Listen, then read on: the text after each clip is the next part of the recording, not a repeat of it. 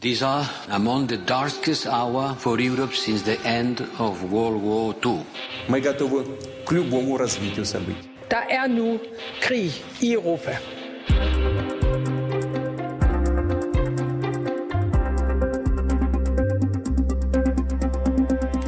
Danskere ser det på prismærkerne i supermarkedet, når vi skal øh, købe helt basale varer som olie eller mel. Afrikanerne ser det på aftensmaden, der ikke længere består af brød, men af majsgrød, og desuden bliver der mindre og mindre med generelt. Og det hele øh, bliver bekræftet af helt nye satellitbilleder, som taler sit klare sprog. Europas kornkammer i øh, Ukraine er brudt sammen som følge af den russiske invasion. Kålrøjs, der er et øh, fransk dataanalyseselskab, vurderer således, at Ukraines hvide produktion, der jo normalt er en af verdens største, er nede på en tredjedel sammenlignet med sidste år. Og den hvide majs og solsikkeolie, som ukrainerne rent faktisk har held med at producere, kan ikke komme ud af landet på grund af krigen. Du lytter til Krig i Europa, hvor vi skal møde en ukrainsk landmand og se nærmere på, hvem den her nye globale fødevaregrise rammer hårdest. Jeg hedder Alexander Vils Og jeg hedder Cecilie Lange. Du lytter til Krig i Europa.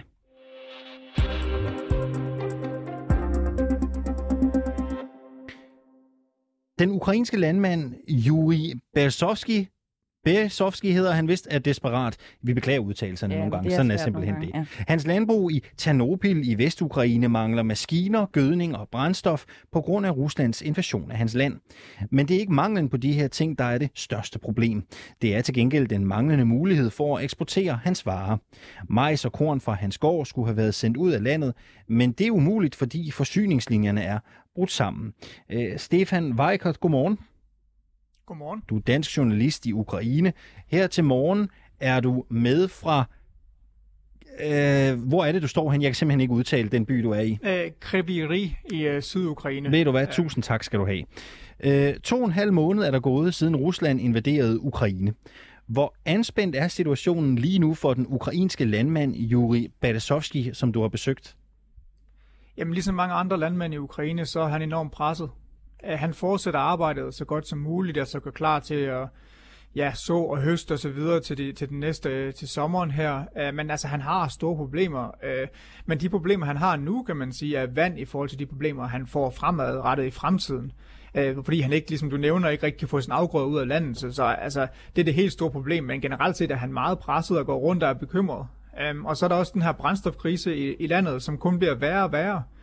Altså han har noget brændstof øh, på nogle depoter, han har øh, noget, noget, noget gødning og så videre, og på den måde er han okay sat, men, men det er han jo ikke i fremtiden. Så det er jo det, der bekymrer ham rigtig meget, og bekymrer alle mulige andre landmænd i Ukraine også. Han har jo ellers gjort meget for sit 3.000 hektar store landbrug. Han har blandt andet opgraderet sine maskiner, fordi han forventede, at høsten skulle blive rigtig god i år. Ja, det har han. Og på den måde er han jo et godt eksempel på, på de her ukrainske landmænd, som har udviklet sig enormt meget over årene, har øget øh, udbyttet af deres, øh, deres høst, øh, altså har specialiseret sig. Øh, og det har Juri her jo også gjort, for ligesom også at få gang i hjulene.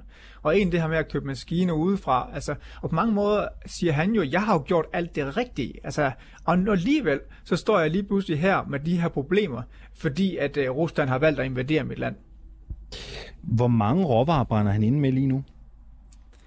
Øh, Juri har i modsætning til andre landmænd været så heldig, at han har fået solgt en rigtig meget øh, tilfældigvis øh, lige før invasionen startede, så han brænder kun ind med nogle få tusind tons. Men det er selvfølgelig isoleret set ikke særlig godt, men det er langt bedre end andre landmænd. Øh, men altså, det, det er jo fint nok, siger sådan en som Juri, men, men det, det er jo ikke nogen løsning. Altså, jeg har været god før invasionen, fordi jeg står stadig et problem lige nu, at jeg kan ikke komme af med den høst, jeg faktisk skal til at høste her om nogle få måneder. Ukraine står sammen med Rusland for knap en femtedel af verdens majseksport, og 29 procent af hvedeeksporten ifølge USA's landbrugsministerium. Men præcis som det er tilfældet med Juri Berezovski, så bliver det ikke eksporteret lige nu. Hvad er problemet egentlig helt konkret, Stefan Weigert? Problemet er, at øh, den russiske invasion har blokeret af Sortehavet. Og det er jo netop ved Sortehavet, at stort set alt eksporten i Ukraine, ikke kun landbruget, men også andre sektorer, men specielt landbruget, øh, kommer igennem. Og, og det er simpelthen lukket nu. Det er lukket, fordi de russiske krigsskibe har, har nægtet ukrainske skibe at komme ud i havnen, og så er der simpelthen også så mange miner derude nu, at, at det ville også være fuldstændig vanvittigt at, at tage turen rundt øh, i Sortehavet lige nu, øh, hvis man skulle eksportere noget. Øhm, og det er simpelthen det store problem. Og indtil det bliver løst, jamen så er det, så er det jo nærmest umuligt for de ukrainske landmænd at, at, få deres, øh, at få deres øh, eksport ud, fordi kapaciteten til at gøre det over landegrænsen til EU for eksempel, øh, slet ikke, slet ikke kan, kan håndtere de store mængder, som vi snakker om her. Lad os lige prøve at se nærmere på det med eksporten til EU. Hvad skal der til for, at ukrainske landbrugsvarer igen kan blive sendt til, til EU?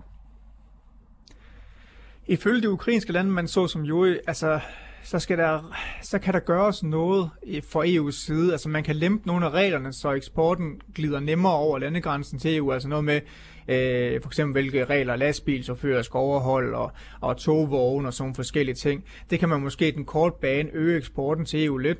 Men, men det er simpelthen stadig ikke nok til at få regnstykket til at gå op. Så man kan sige, at den der løsning med, at vi bare kan køre en masse lastbiler over grænsen til EU, det er der ikke nogen ukrainske landmænd, der siger, der er muligt uden sortehavet. Der er simpelthen, altså sortehavet er nøglen til at få eksporten til at, øh, til at genstartes. Altså, der er ingen vej udenom, og det gør det jo meget problematisk, ikke kun for Juri, men man kan også sige for, for os i danskerne, fordi at det, det handler jo om vores fødevarepriser, det handler jo om, generelt om hele fødevaresikkerheden i verden, fordi Ukraine står for så stor en del af, af, af verdens fødevareproduktion.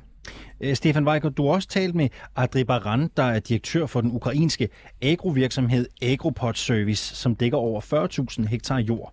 Han peger på, at afspærringerne ved Sortehavet lige nu er det største problem for landbruget. Lad os lige prøve at høre, hvad han siger her.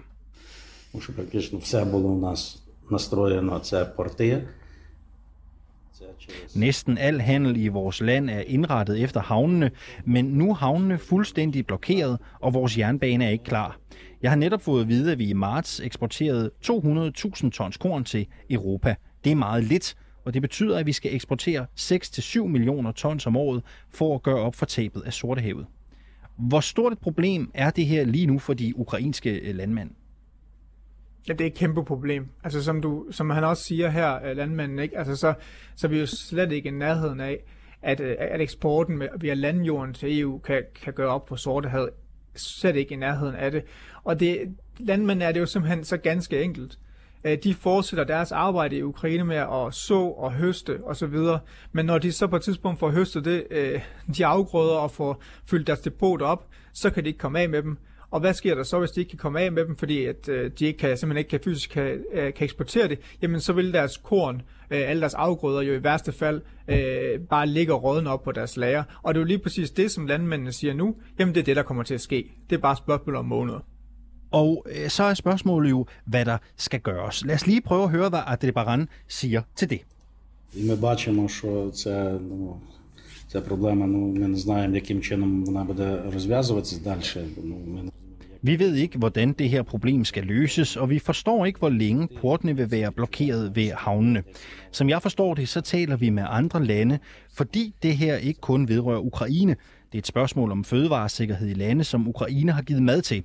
Vi taler om 100 millioner af mennesker. Vi hører her en fortvivlet Adri Baran, der er formand for en ukrainsk agrovirksomhed. Men hvad siger en landmand som Juri Beresovski? Hvad mener han, der skal ske her nu, for at hans virksomhed klarer den? Der er ganske enkelt. Altså, de kan simpelthen ikke se en anden løsning, end at der skal åbnes op for Sortehavet igen. Altså, de kan simpelthen ikke få matematikken til at gå op, at det skal kunne lykkes, uden at Sortehavet øh, bliver åbnet op igen. Og dermed, så siger det ukrainske landmand, det kan godt være, at det er urealistisk. Men det vi har brug for, det er, at NATO kommer herned i Sortehavet og eksporterer vores, øh, trans- vores eksportskibe med de her afgrøder ud igennem Sortehavet, sådan at de øh, ukrainske krigs, eller også de russiske krigsskibe ikke vil, øh, ikke vil skyde på dem. At de siger simpelthen, at vi har simpelthen behov for, at Vesten kommer ind og fjerner den her russiske blokade af Sortehavet. Og hvis det ikke kommer til at ske, jamen så kan vi, øh, så kan vi ikke løse problemet. Vi kan måske godt prøve at øge eksporten over landegrænsen til EU og måske eksportere en del mere, end vi normalt vil gøre, men vi kan ikke løse problemet. Nøglen er Sortehavet. Og hvor optimistisk skal folk som Beresovski så være på at få den her hjælp fra Vesten, der kan åbne op igen? Jamen, de er, ikke, de, er ikke optim, de er overhovedet ikke optimistiske på, at vi i Vesten vil gå ind og gøre noget omkring sortehed, og så gå ind og åbne op der. Det tror de ikke på.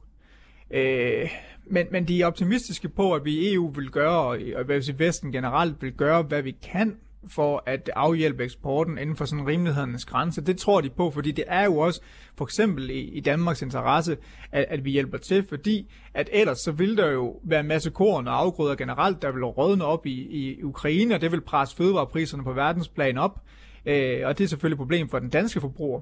Og så er det selvfølgelig også et kæmpe problem for de fattige lande, som vil komme sidst i rækken til at kunne købe det her korn og de her afgrøder generelt for Ukraine. Og derfor så er der også en del eksperter, der spår, at der også kan komme en form for hungersnød nogle steder i landet, øh, på grund af den her, på grund af det her blokering af sortehed og den krig, der finder sted mellem øh, Rusland og Ukraine.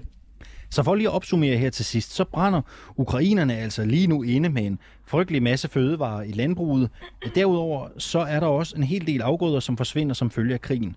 Hvad betyder alt det her for det ukrainske landbrug i fremtiden? Jamen det betyder jo, at vi, altså det er det, de ukrainske landmænd siger, at hvis der ikke kommer nogen løsning, og det tror de helt ærligt ikke på, at der kommer, jamen så, øh, så vil de begynde at gå konkurs. Så vil vi se ukrainske landbrug begynde at gå konkurs her i løbet af sensommeren eller, eller, eller til efteråret, når det ligesom er, at de ikke kan få, få penge for, for deres øh, eksport, fordi de ikke kan få den eksporteret. Øh, og det har jo også nogle langt rækkende øh, konsekvenser, hvis vi kommer så vidt. Øh, fordi at når så en krig engang er overstået, jamen så vil det være lidt sværere at få, få genstartet det ukrainske landbrug, er det vi hører. Og det er jo... Øh, Ja, altså det, det, det er jo også et, et kæmpe problem. Og for landmændene, der må de sige, at de gør det bedste, de overhovedet kan. De prøver at kontakte de kontakter, de har, for at prøve at komme først i køen til at eksportere gennem landegrænsen til EU. Men, men der er simpelthen ikke plads til alle. Så lige nu der er det sådan en hård kamp for overlevelse, og hvor alle nok ikke kommer til at overleve. Stefan Weikert, den journalist i Ukraine her til morgen, var du med fra Kriveri. Tak fordi du var med, og god øh, morgen til dig. Selv tak.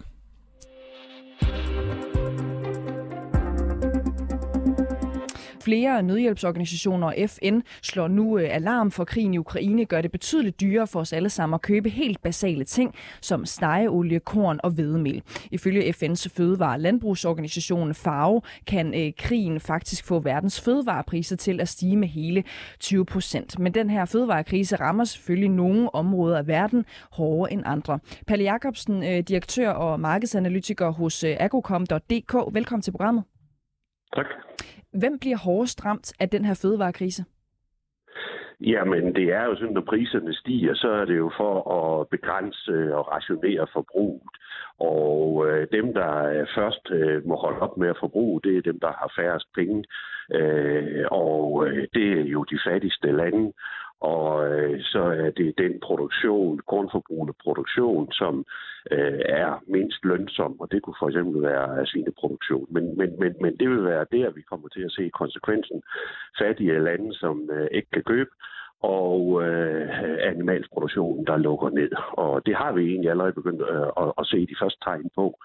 For i de, øh, de seneste måneder, der har, vi, øh, har der været meget langt imellem øh, øh, importcentrene fra de øh, afrikanske lande. Øh, ja, der er faktisk lande, som vi faktisk slet ikke har set i, øh, i markedet i flere måneder. Så vi har allerede øh, set den her tendens i de afrikanske lande. Hvilke afrikanske øh, lande bliver hårdest ramt af den her fødevarekrise? Ja, men det er jo de lande, der, der ikke har øh, penge fra en, øh, en øh, råolieindtægt. Altså det er jo meget tydeligt, at Algeriet øh, sendte en tænder i, i markedet i går aftes de har egentlig været der hele tiden. Saudi-Arabien har været der hele tiden og er der stadig. Øh, Ægypten øh, ser vi ikke meget til, og landene syd for, for Sahara, de er helt væk. Mm. Og øh, det er jo selvfølgelig, fordi de har ikke den der øh, råolieindtægt, som øh, andre lande har. Så de mangler råolieindtægterne, men kan vi øh, komme lidt nærmere, altså hvorfor det lige præcis er afrikanske lande, som rammes øh, hårdest? Jamen, det er jo, fordi de ikke har penge til at, at, at, at betale de højere øh, priser for, øh, for, for veden. Øh, og så må de jo tilbage til deres basale fødevarer. De afrikanske lande syd for Sahara så vi ikke meget til før Øh, 2014-15, men der havde vi et prisfald på veden, og øh, så begyndte de at dukke op og begyndte at købe, øh, og øh, faktisk købte en hel del hen 1920, 21, men, men øh, som sagt, nu er de væk igen, og det betyder, at de lande, de er tilbage på øh, deres basiskost, det vil sige, det er majsvælling, øh, som de var før, øh, og øh, de kommer ikke i markedet, så længe at priserne er på det niveau her. Både øh, Ukraine og Rusland er jo primære eksportører af basale øh, fødevarer, navnlig korn mm. øh, og olie, øh, til mange af verdens fattigste lande. Er eksporten fra, fra Rusland også øh, påvirket af det her?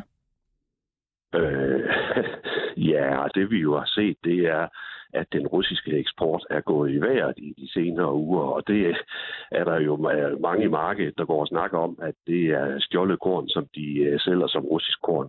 Så øh, eksporten øh, ud af Rusland, nej, den er ikke påvirket, øh, den er ikke påvirket af det, og, og det er den ikke, fordi at øh, der er en lang række lande, som øh, øh, ikke har de store problemer med, med at handle med Putin, øh, og så er der en lang række lande, og det var dem, vi snakkede om før, som egentlig ikke har råd til at have en øh, holdning til krigen i Ukraine. Mm.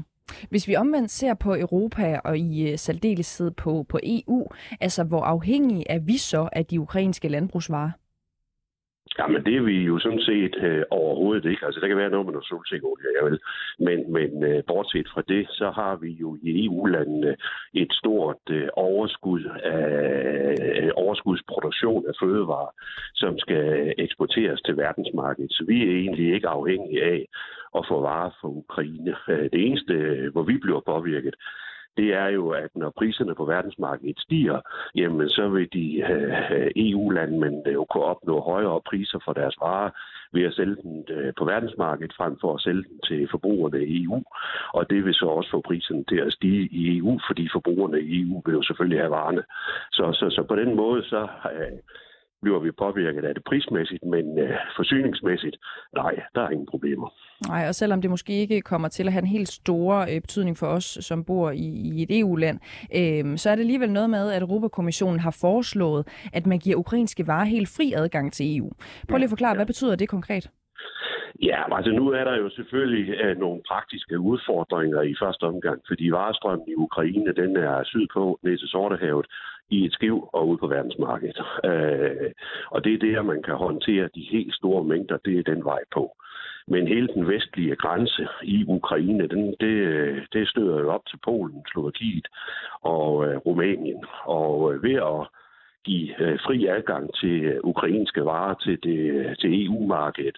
Jamen, som jeg sagde før, så har vi sådan set rigelige varer i EU, og vi er øh, har et overskud, som vi skal eksportere. Øh, det vi jo kan forestille os nu, når man lukker op, det er, at varestrømmen vender øh, fra at, at gå sydpå til at gå vestpå, ind i Rumænien, ind i øh, Polen osv.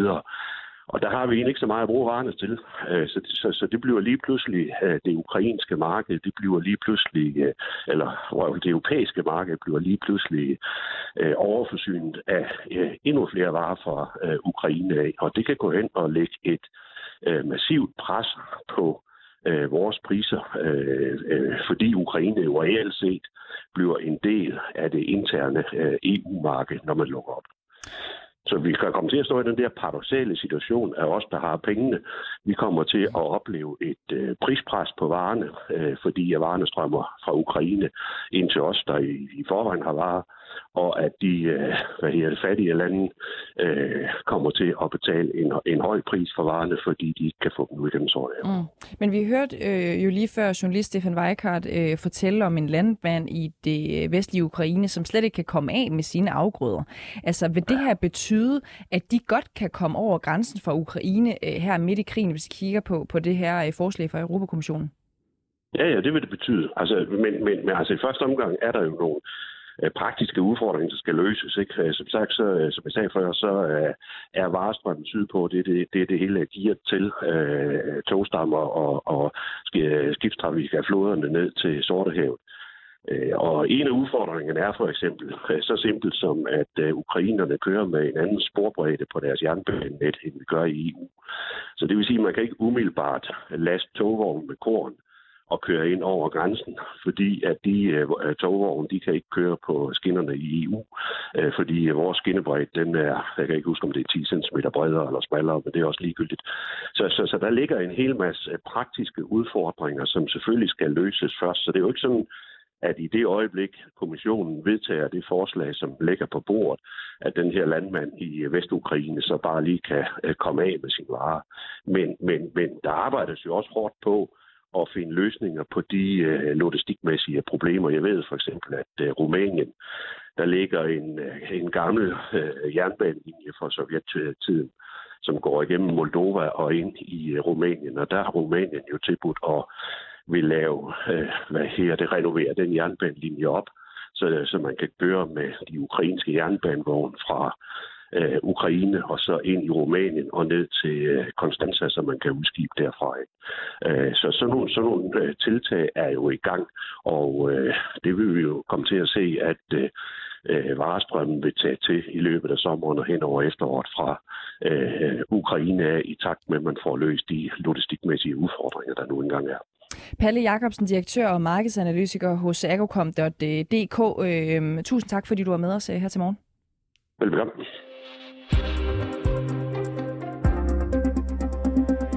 Vi hører, at især eksporten af hvede til Afrika er hårdt ramt på grund af krigen i Ukraine. Og lad os da lige blive klogere på, hvilken situation det skaber i Østafrika syd for Sahara. Godmorgen, Birgitte Kvist Sørensen. Godmorgen. Du er generalsekretær i Folkekirkens Nødhjælp. Flere af de lande, som i organisationen arbejder i, får op mod 80 procent af deres hvede fra Rusland, mens Ukraine er den næststørste eksportør af hvede til det afrikanske kontinent. Allerførst, hvor kritisk er den aktuelle situation i de lande? Altså på det afrikanske øh, horn, som er tæller Etiopien og Somalia og, og andre lande, øh, Kenya, der er det ret alvorligt. Især i øh, Somalia og Etiopien kan man øh, mærke, at, at der er en virkelig øh, sult udfordring nu. Det skyldes ikke kun viden, det skyldes også, at der er, er tørke samtidig med, så de er særlig, særlig hårdt ramt. Hvad er det konkret for en situation, vi eksempelvis ser eller vil komme til at se i Etiopien? Jamen, altså, fattige mennesker, de bruger cirka halvdelen af de penge, de har på mad. Øh, og når du så ser fødevarepriser, der stiger øh, voldsomt, du ser, at øh, veden øh, er steget globalt med 19 procent, men i de lande er den steget meget mere, så er købekraften jo meget mindre, så de har simpelthen ikke nok mad. Samtidig med, er vi lige kommet ud af en, en coronakrise, der satte stå, der, der, der fik meget til at gå i stå, fordi alle de lokale markeder, de var lukkede, man fik ikke indkomst for, for de afgrøder, man havde. Og så oven i det har vi haft en tørke, så, så mange mennesker har også, mange fattige familier har også spist deres såsæd, så de står i en situation, hvor at øh, de har spist det, de havde, det de skulle putte jorden til at sikre høsten øh, senere på året, samtidig med, at så priserne er steget øh, utrolig voldsomt. Så øh, det er en meget, meget, meget alvorlig situation. Hvor, hvor meget er priserne steget med, hvis vi eksempelvis ser på, på Etiopien? Altså, hvor meget dyrere er det blevet?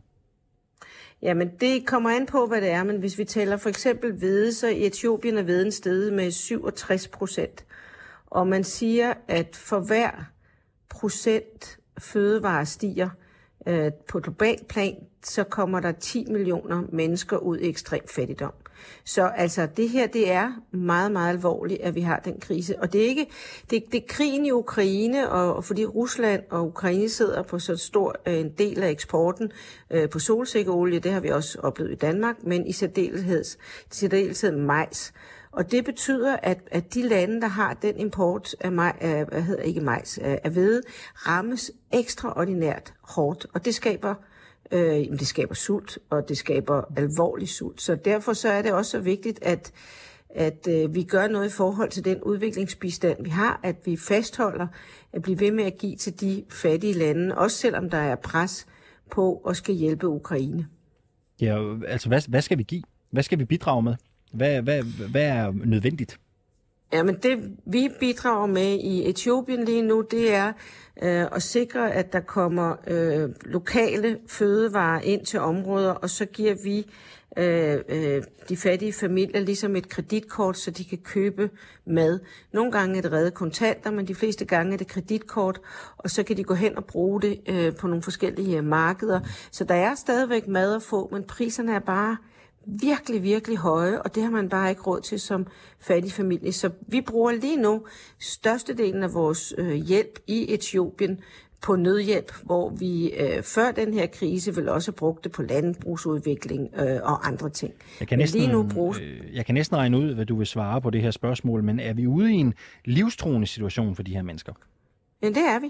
Det er vi. Altså, det, øh, det er meget alvorligt. Det er rigtig alvorligt. Og det, det er alvorligt, fordi at det er krise på krise.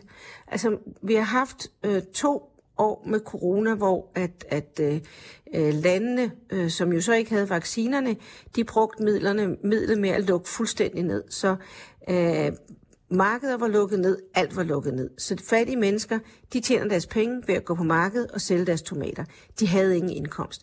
Det vil sige, de kunne ikke købe mad, de begynder så at spise af deres rødder, deres såsæd, det de skal putte i jorden. Så det er den første. Så har vi haft en tørke, og nu er priserne stiger så voldsomt. Så det er tre virkelig alvorlige kriser, der rammer på en gang. Og det gør, at folk de kastes virkelig ud i en sultkatastrofe. Hvor mange mennesker kan ende med at sulte på grund af krigen i Ukraine?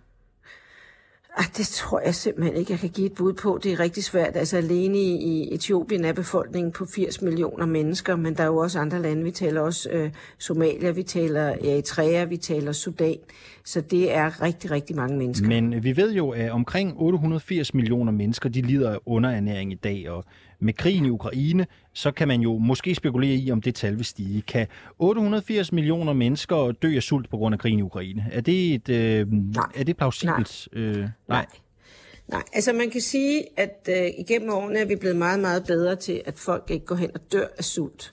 Men det er klart, at de rammes meget hårdt af sult, og det der også sker, når man ikke får øh, Øh, mad nok, det er, at ens udvikling bliver hæmmet. Så, så vi kan regne med, at der sker en alvorlig stigning af børn, der ikke vokser rigtigt, der ikke udvikler sig rigtigt, fordi de simpelthen i en lang periode ikke får mad nok. Så øh, det er ikke sådan, at vi er tilbage til, til gamle dage, hvor øh, at, at, at, at rigtig mange mennesker døde, men vi er der, hvor rigtig, rigtig mange mennesker øh, får livstruende, kan få livstruende sygdom, men især børn ikke får lov til at udvikle sig på den måde, øh, man skal som barn, når man er i voksealderen. Hvilken situation kan sult ellers skabe, hvis vi ser samfundsmæssigt på det i de her lande? Jamen, sult er jo en, en, en super øh, driver, som vi siger, i forhold til konflikt. Når man kæmper om ressourcer, øh, kæmper om mad, jamen så opstår der nemt øh, konflikt. Vi har et Etiopien, der er, er, jeg vil ikke sige, de er kommet ud af, men de har fået, der er lidt mere ro i forhold til en borgerkrig. Og når man så skal begynde at kæmpe om ressourcerne, jamen så er det klart, så opbilder det til konflikt. Man kæmper over øh, med det, man har, og øh, der er mange forskellige etniske grupper også, og så begynder man at falde ind i de rammer med, at man tilhører en særlig etnisk gruppe og skal kæmpe øh, for det mad, der er. Så altså, sult er meget klassisk øh, en af årsagerne til, at der opstår konflikt og krig. Føler du, at den her situation bliver taget alvorligt, øh, eksempelvis af EU, men også af os her i Danmark? Altså, jeg tror, det er ved at gå op for øh, EU øh, og også Danmark, hvor alvorligt det her det kan udvikle sig. Øh, udfordringen er, at der er, er, er flere lande, og i øvrigt også Danmark, der har taget udviklingsbistand til at dække de udgifter, der er i forbindelse med krigen i Ukraine. Så vi har en, en, en pose penge, som vi begynder, som, som skal gå til også at bekæmpe sult på Afrikas horn, som begynder nu at blive brugt til noget andet. Og det er en kæmpe udfordring, fordi øh, øh det, at vi har en krise i Ukraine, skal hjælpe, det skal vi Absolut, selvfølgelig. Men at tage midlerne fra det, der så skulle bruges til at hjælpe dem, der sulter i andre lande på grund af krigen i Ukraine, det er, det er virkelig øh, skæbnesvanger, det må jeg sige. Ser du på nogen måde nogle løsninger på vej, som kan rette op på den her situation? Jeg tror, man skal gøre sig klart, at det her, det koster. Altså, øh, vi har jo også været, og vi har også set danskernes gavmildhed i forhold til Ukraine, at, at øh, krig koster, men sult og fattigdom koster også. Og, og det må vi gøre os klar, og derfor så må vi prioritere midler til det, og ikke tage midler fra dem, der er mest udsat, til nogle andre, der er, er mest udsat. Og derfor selvfølgelig er det jo et spørgsmål om, om politisk velvilje, både i, i EU, men også i Danmark, at sige, jamen, vi står i en så ekstrem situation, at vi bliver nødt til at, at give noget ekstra ja, for at kunne håndtere hvor meget, det her. Hvor meget skal vi så give? Hvor synes du, vi skal prioritere de midler fra? Jamen lige nu har vi jo taget øh, 2 milliarder fra øh, udviklingsbistanden til Ukraine. Der kunne man vælge at sige, at i stedet fordi at man tager det ud af udviklingsbistanden, så finder vi en særbevilling øh, i forhold til de 2 milliarder. Og så får jeg spørgsmålet, skal det tages fra hospitaler eller børnehaver? Lige præcis. Men, men, men det er jo ikke mig, der er politiker. Jeg siger bare, at vi står i en situation, Hvad synes der du? er uhyre... Jeg har, det har jeg simpelthen ikke uh, viden nok til. Jeg er ikke uh, okay. inde i hele finanslovens dele. Det kan godt være, at du bare, det... selv tænkte, at det kunne være... Nej, et, uh, nej, nej. Altså, jeg ved jo ikke engang, hvad der ligger i det ene og det andet budget. Jeg siger bare, at det her det er en meget alvorlig krise, og det kan man se uh, på tallene, det kan man se på de efterretninger, der er. Det, kan, det ser jeg, når jeg besøger de lande. Øh, Birgitte Kvist Sørensen, du er generalsekretær for Folkekirkens Nødhjælp. Tak fordi du var med her til morgen. Ja, velbekomme. Og ifølge FN så er mere end 50 lande afhængige af hvede fra Ukraine og Rusland. Det gælder især lande i Nordafrika, Asien og Mellemøsten, som alle vil blive ramt af stigende priser og fødevaremangel.